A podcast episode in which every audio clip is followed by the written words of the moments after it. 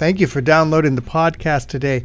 If you're interested in Paul Brians' Common Errors in English Usage book, this is a great time to buy the book online at our website, William James and Company, W-M-J-A-S-C-O. Dot com. You can also reach us by phone at 800 322 2665 or 503 284 6348. From now until the end of the year, we are offering the book for $15 with free shipping in the U.S. only. Very sorry, international listeners. You can't be included on this deal, but it's good through the end of the year. And if you have a U.S. address where you could receive the book, we'll ship it to you free.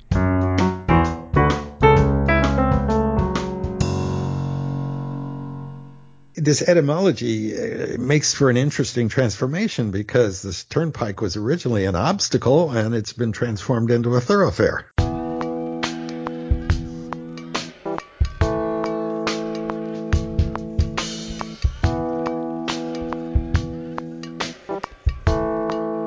Welcome to the Common Errors in English Usage podcast. I'm here with Paul Brians, author of the Common Errors in English Usage website and book.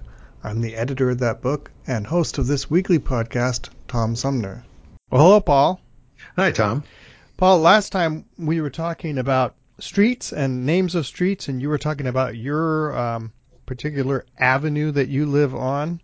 We got to talking about boulevards and avenues, and we are about to start talking about drives because uh, a lot of this boulevard and avenue talk was these are things that you stroll around on um, mainly, or they're associated with that. But drives are definitely known for vehicular traffic.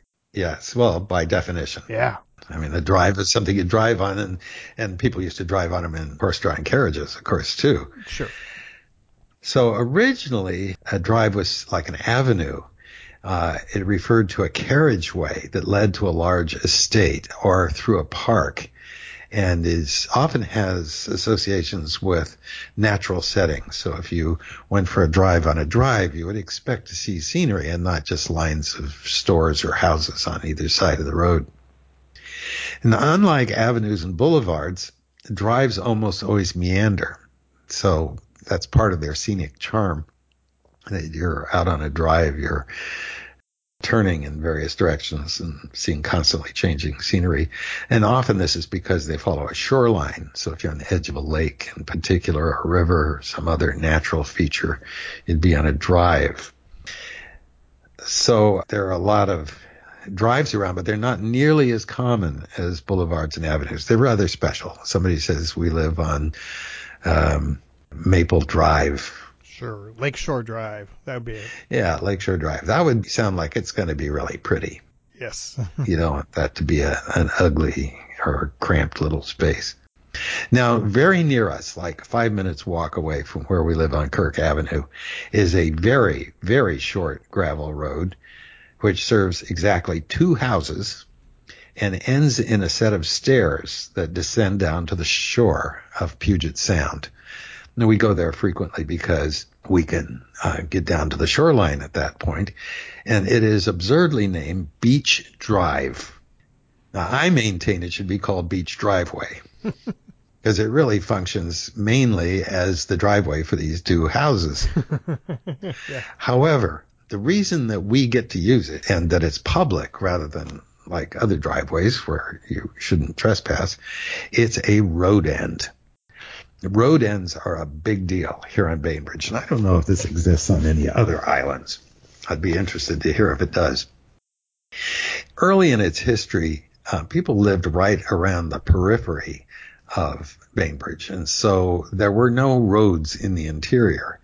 Uh, the roads were created by loggers mostly, and in the late 19th and early 20th century, Bainbridge was repeatedly logged. Uh, lumber, much of it used for creating wooden ships, especially for the China trade and going up to Alaska. And the island eventually became nothing but a sea of stumps.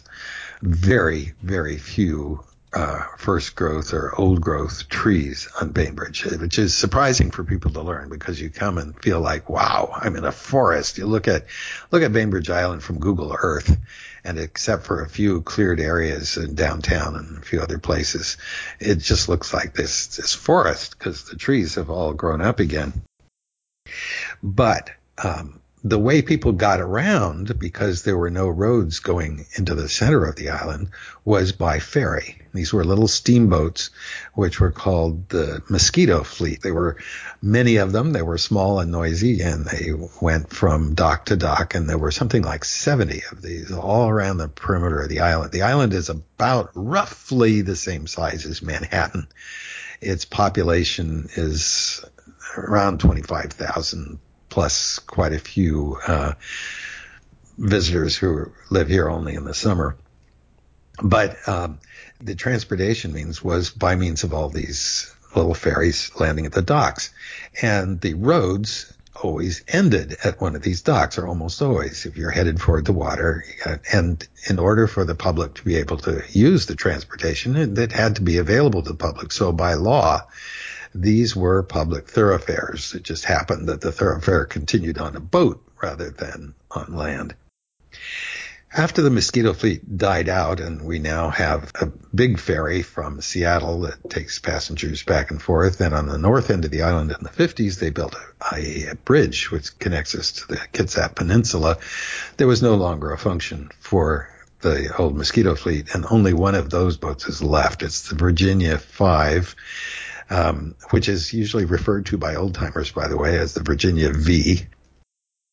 And um, it is maintained by the Historical Society Preservationists, and is there's a fundraiser every year to go around the island on the Virginia Five and see the island from from the water, which is very pleasant. We've done it twice.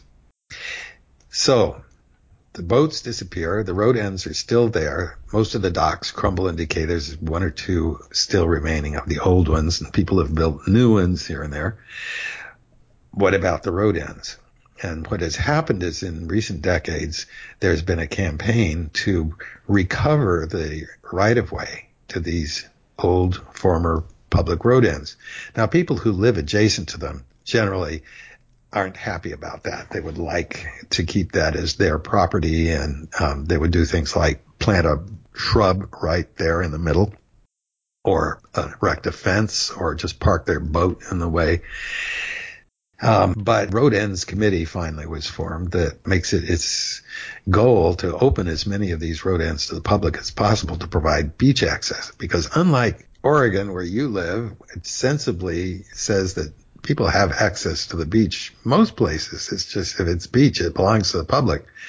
Here, there's a tangle of laws and court decisions that are pretty unclear, but also pretty restrictive, so that uh, homeowners often feel that the the beach belongs to them, and one rule of thumb is all the way out to the median tide line, so the halfway between the high tide and the low tide mark. Oh.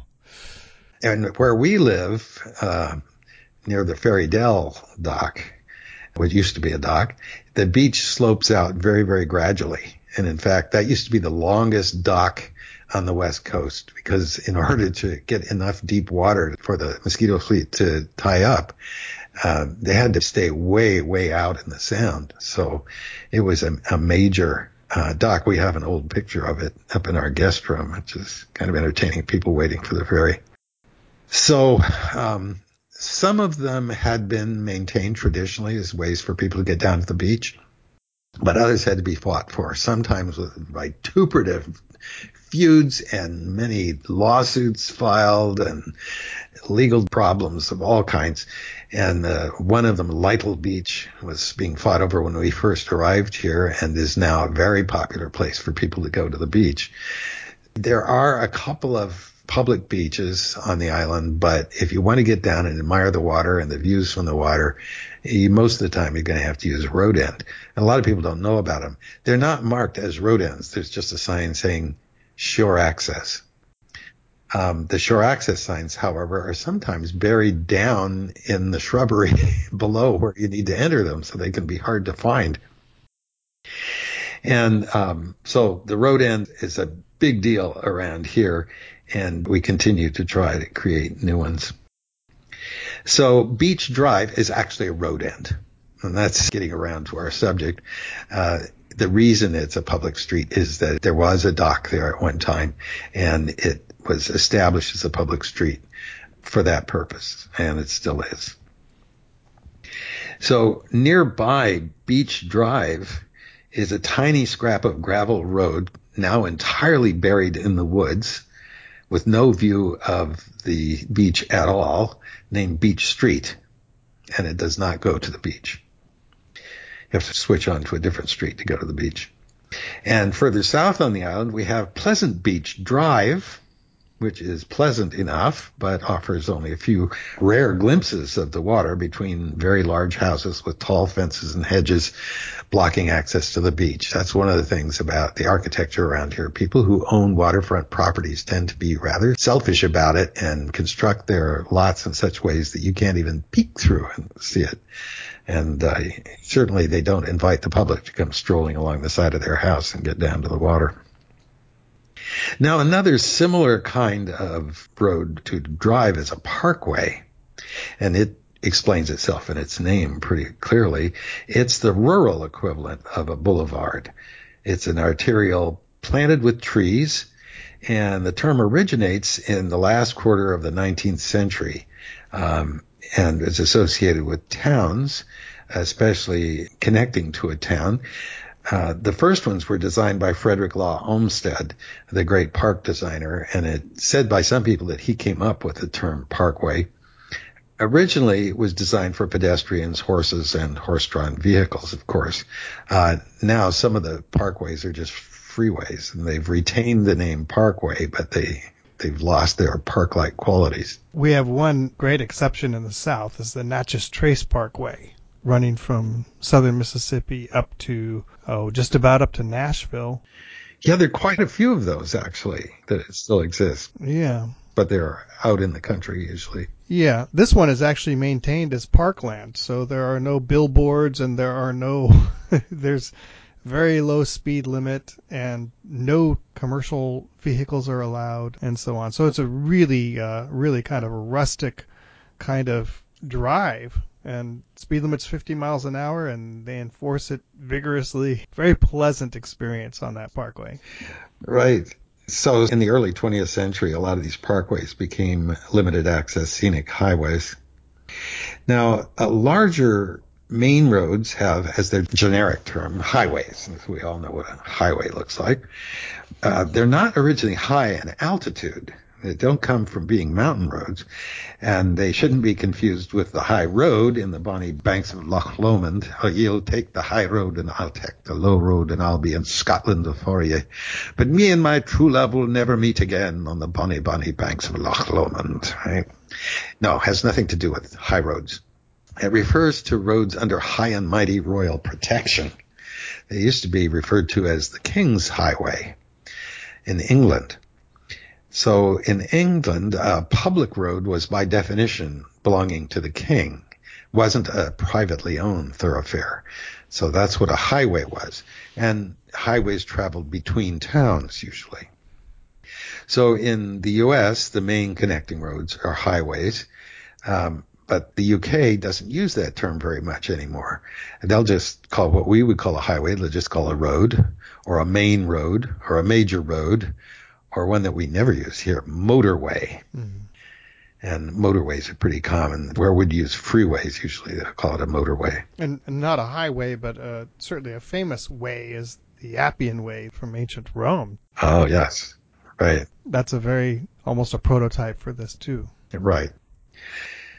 So, um, Beginning in the 17th century, highways began to be associated with crime because robbers would wait alongside the road to prey on passengers, and they became known as highwaymen.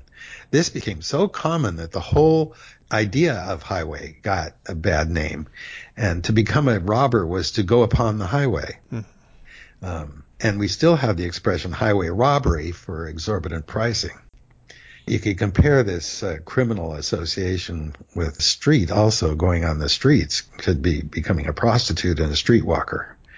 Um, as a certain kind of prostitute, um, made famous in Stephen Crane's novel Maggie, a Girl of the Streets, 1893. Homeless people who live on the streets are called street people sometimes. Uh, if you're going to go out and do a demonstration, a protest, then you take to the streets.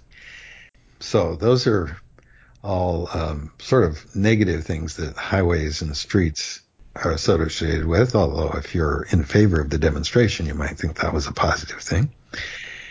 There is uh, a contrast uh, with a different kind and much more positive use of highways that comes from the Bible. In Luke 17, in a parable, Jesus speaks of the highways and hedges. And this is a, a parable in which the rich person has invited all kinds of distinguished people to come to a feast and they've turned him down and said they've got other things to do or they've got conflicts, can't come. So he sends his servants out to welcome in all the poor people that are living out. Uh, the poor, the maimed, the lame, and the blind be brought in to feast. So the servants are told to search on the highways and hedges. It has evolved over time into highways and byways which rhymes better. And so looking everywhere, scrounging up, um, you know, trying to travel and hit every possible spot out in the country is called going on the to the highways and byways. By the way, to go back to the subject of an earlier podcast where I was talking about the Bible, this is, some people argue is one of many anti-Jewish parables in the New Testament, which are aimed at seeing the Jews who uh, the Christians viewed as being excluded from salvation or having failed to keep up the covenant and therefore be saved. Um, so the people who had been excluded, the non-Jews, are being preferred by God. So the rich people who declined to take advantage of the invitations are the Jews who didn't deserve to be saved. And these people out in the byways who are being invited in uh, would be the people converted to Christianity from other religions. Oh, jeez. Okay. so we can't just have it the other way, right? Somebody's got an inserted this has to be an anti-Jewish parable. Is that? Yes. Um, that's the theory. And you can find a whole pattern of this in a whole lot of the parables where he's talking about the people you might expect to be saved, like we talked about the uh, prodigal son earlier as an example of that. Mm-hmm. Um, the word byways has been adopted also, and the U.S. Secretary of Transportation has designated 150 distinct roads as America's byways. You can find lists of them online. And the most famous reference to highway in the Bible, however, uh, is in Isaiah, Isaiah 43. And I'm giving it to you in the King James Version because that's the one that has become famous the voice of one that crieth, comma, Prepare ye in the wilderness the way of the Lord. Make straight in the desert a highway for our God. Every valley shall be exalted, and every mountain and hill shall be made low, and the crooked shall be made straight, and the rough places plain. Now, if that sounds familiar, it's probably going to be because you've heard a tenor sing it at the opening of a performance of Handel's Messiah. And um, that's one of the things I like about that in the uh, first line, prepare ye in the wilderness the way of the Lord, is the uh, recitative, and then the aria starts, uh, and he with every valley, and the music imitates the uh, language there. So when he says crooked, his voice makes a uh, uh, uh sound that's crooked, and plain is stretched out flat. So it's an interesting case of what's called word painting. Now, in the original context in Isaiah, this was a reference to the Jews returning from exile in Babylon across the desert to Jerusalem. So the prophet in this case is the one that's crying this, and he's saying, you know, we know there's a big wilderness between Babylon and Jerusalem, and uh, we're going to create a miraculous highway uh, that will take you through it. So they're laying whole low the mountains and hills. So, you know, just super highway. It's, you won't have to climb up and down hill. It'll go straight. In Christian tradition, however, this passage is quoted at the beginning of the book of Mark and reinterpret as, as a prophecy of John the Baptist as a forerunner of Jesus. And here's what Mark writes. As it is written in the prophets, Behold, I send my messenger before your face, who shall prepare your way before you. The voice of one crying in the wilderness, comma, prepare you the way of the Lord, make his paths straight. John did baptize in the wilderness and preach the baptism of repentance for the remission of sins. This is the kind of thing that Mark does a lot, where he takes a passage out of context from the Hebrew Bible, what Christians call the Old Testament, and just totally ignores the original context and meaning and reads into it uh, a Christian meaning. Now, he had a uh, example for that in Jewish interpreters of the Bible who had also done a lot of very creative rereading of the text. But you'll notice what happened is whereas Isaiah is saying, the voice is saying, let's build a highway through the wilderness. Here it's the voice is crying in the wilderness. Now, the reason that it's easy to do this, and you can't prove that one is wrong or not um, very easily, is that there is no punctuation, no commas, no quotation marks in the original text. So, is the voice crying in the wilderness, prepare the way? Is the voice crying in the wilderness, prepare the way? Um, it could be read either way. What makes it clear in Isaiah is the following lines, which do tell you exactly how it's been made through the wilderness by eliminating things that make it wild. Uh, so it's pretty typical of this kind of uh, creative reworking. The conservative Christian translations, including the King James, alter the punctuation and so on of the Isaiah so it matches Mark. But if you look at uh, more modern translations like the New English Bible or um, the Jerusalem Bible, you'll find that uh, Mark's wording does not match exactly what Isaiah says. Now, another kind of grand road is a turnpike. Now, originally a turnpike, you know, it has to do with the turns in the road? No, it has to do with a spiked barrier.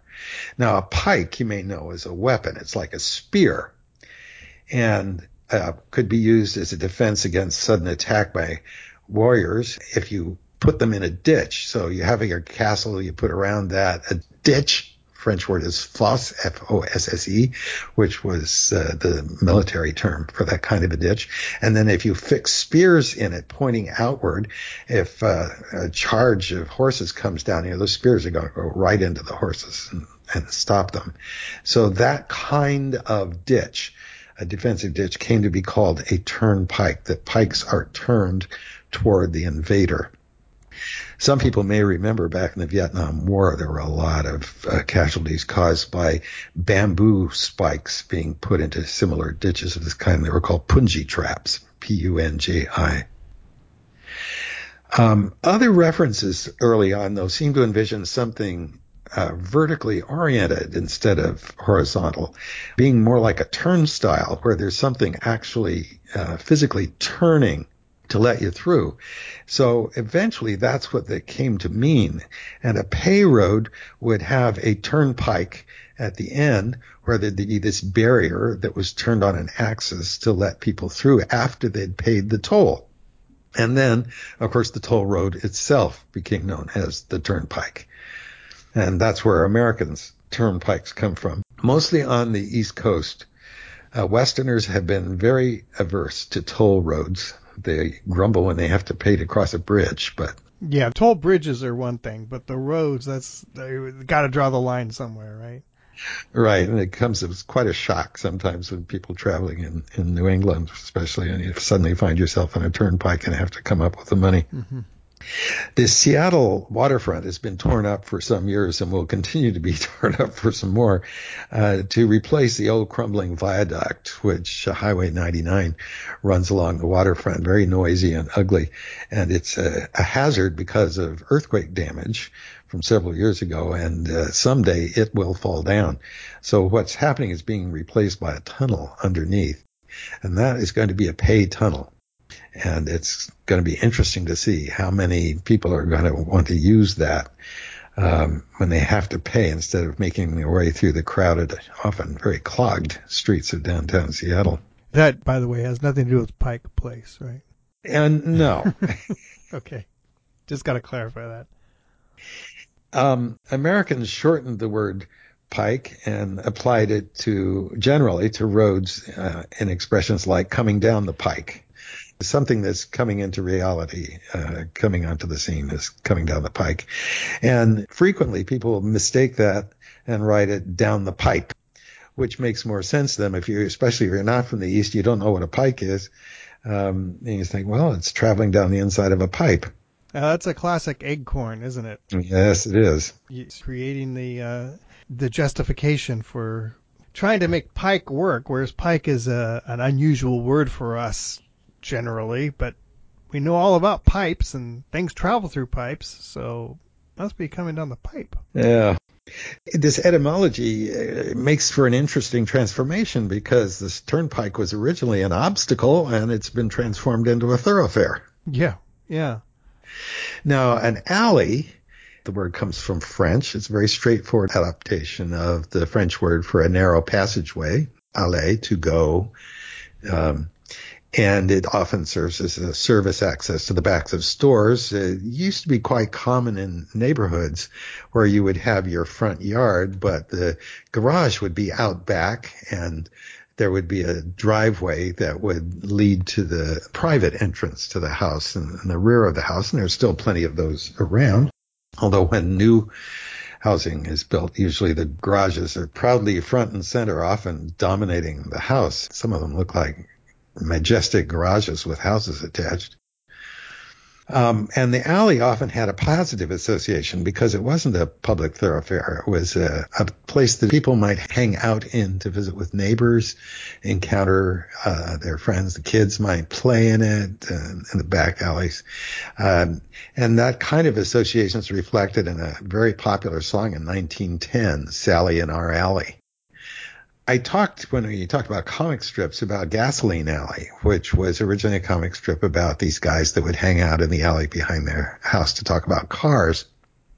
Another famous alley is Tin Pan Alley, um, which was actually not an alley at all, but an area of uh, West 28th Street between 5th and 6th Avenues in Manhattan, where a lot of composers and companies dealing in popular music were located in the late 19th and early 20th centuries. And so Tin Pan Alley came to stand for the popular music of that era, and we still use it that way. You would not refer to uh, songs uh, of the rock and roll period, though, as coming from Tin Pan Alley. They had uh, a different name associated with it, the Brill Building, where a lot of the songs were composed that were performed by rock and rollers. Now, the origins of the name of Tin Pan Alley are kind of obscure, and Wikipedia has a, an article on it, and I'll read just a couple of paragraphs from that. Various explanations have been advanced to account for the origins of the term Tin Pan Alley. The most popular account holds that it was originally a derogatory reference by Monroe H. Rosenfeld in the New York Herald to the collective sound made by many cheap upright pianos, all playing different tunes, being reminiscent of the banging of tin pans in an alleyway. Simon Napier Bell quotes an account of the origin of the name, which was published in a 1930 book about the music business. In this version, popular songwriter Harry Von Tilzer was being interviewed about the area around 28th Street and 5th Avenue, where many music publishers had their offices. Von Tilzer had modified his expensive Kindler and Collins piano by placing strips of paper down the strings to give the instrument a more percussive sound. The journalist told Von Tilzer, your Kindler and Collins sounds exactly like a tin can. I'll call the article Tin Pan Alley. Hmm. Well, okay, we don't know when it first started exactly and where it came from, but the meaning is clear. It's supposed to be noisy. yes, right, yeah. Of course, there are also bowling alleys. So an alley can be something that's not only a sort of a street, but it can be a part of something. Um, another expression that's common is it's right up one's alley. It's right up my alley. It's right up your alley to be well suited to somebody. Also right down the, your alley can be either one. Uh, alleys are not always one way streets. Um, but those expressions suggest usually are not. If you go down an alley, um, you got to have some way of coming back out again. But there's another phenomenon that amuses me. Here on uh, Bainbridge Island, when uh, you drive along north on Arrow Point Drive, our community is called Arrow Point. Of course, it's a point of land between, it's completely surrounded on the other sides by water, except by when you're traveling from the south. And uh, you'll come upon a sign that says no outlet. And uh, there are, in fact, two places you can turn to the left before you get to the point, and they're the two ends of Venice Loop, and you can go on to Kirk and back out. So there is a, there is a way out, but it, it just amuses me to imagine that somehow down at the end of one of these roads it's marked no outlet. You'll see a huge pile of cars rusting away where they got trapped and weren't allowed to leave. I think of the same thing when I see people marking their driveways with signs saying no turnaround, um, which they mean please don't turn into our driveway in order just to turn around. That uh, seems to suggest that once you get caught in their trap, you're never going to leave. The most common reference today is a rather more sinister one in the expression back alley abortions. It comes up in political debates a lot. Now, a lane is a narrow way between a pair of hedges or banks uh, along a uh, stream, mostly in the country.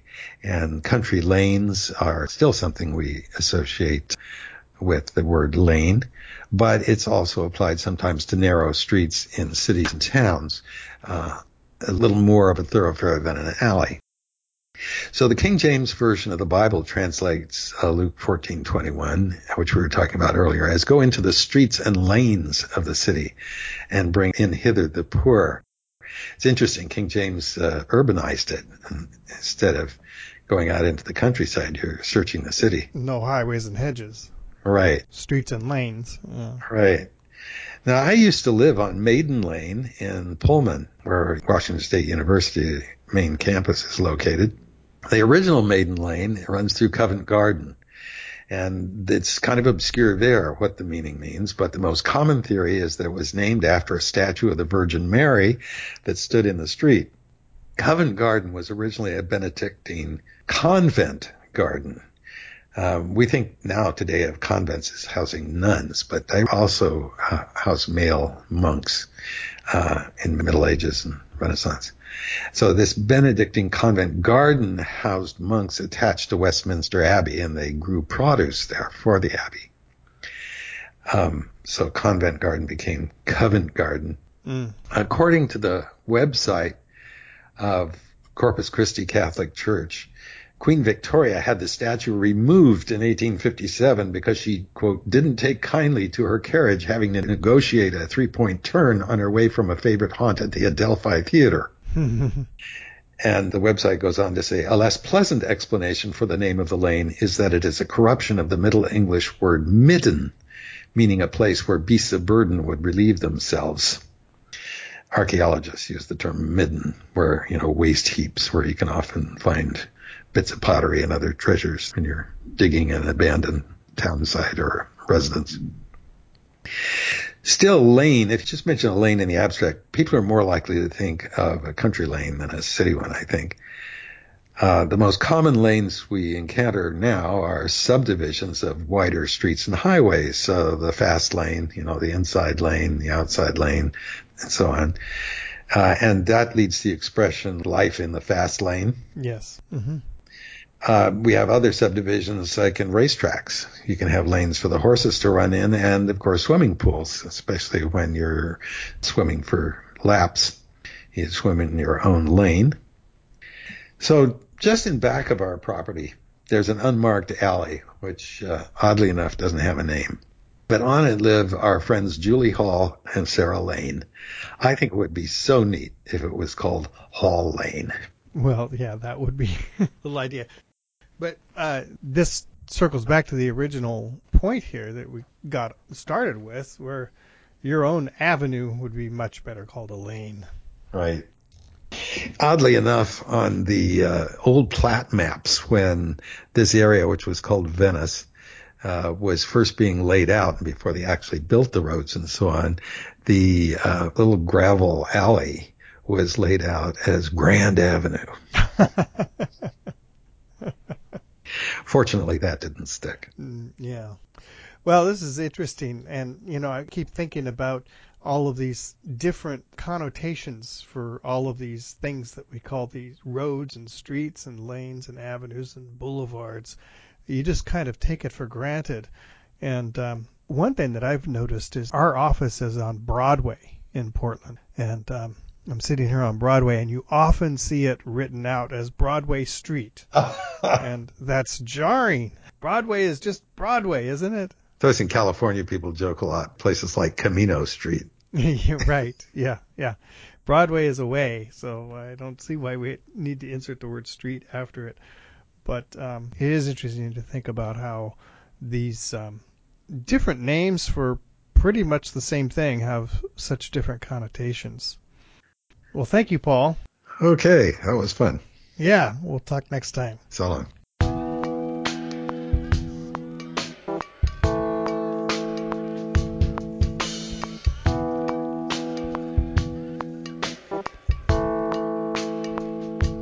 That'll do it for the Common Errors in English Usage podcast. Send your comments, questions, and feedback to commonerrorspodcast at gmail.com. Thanks for listening.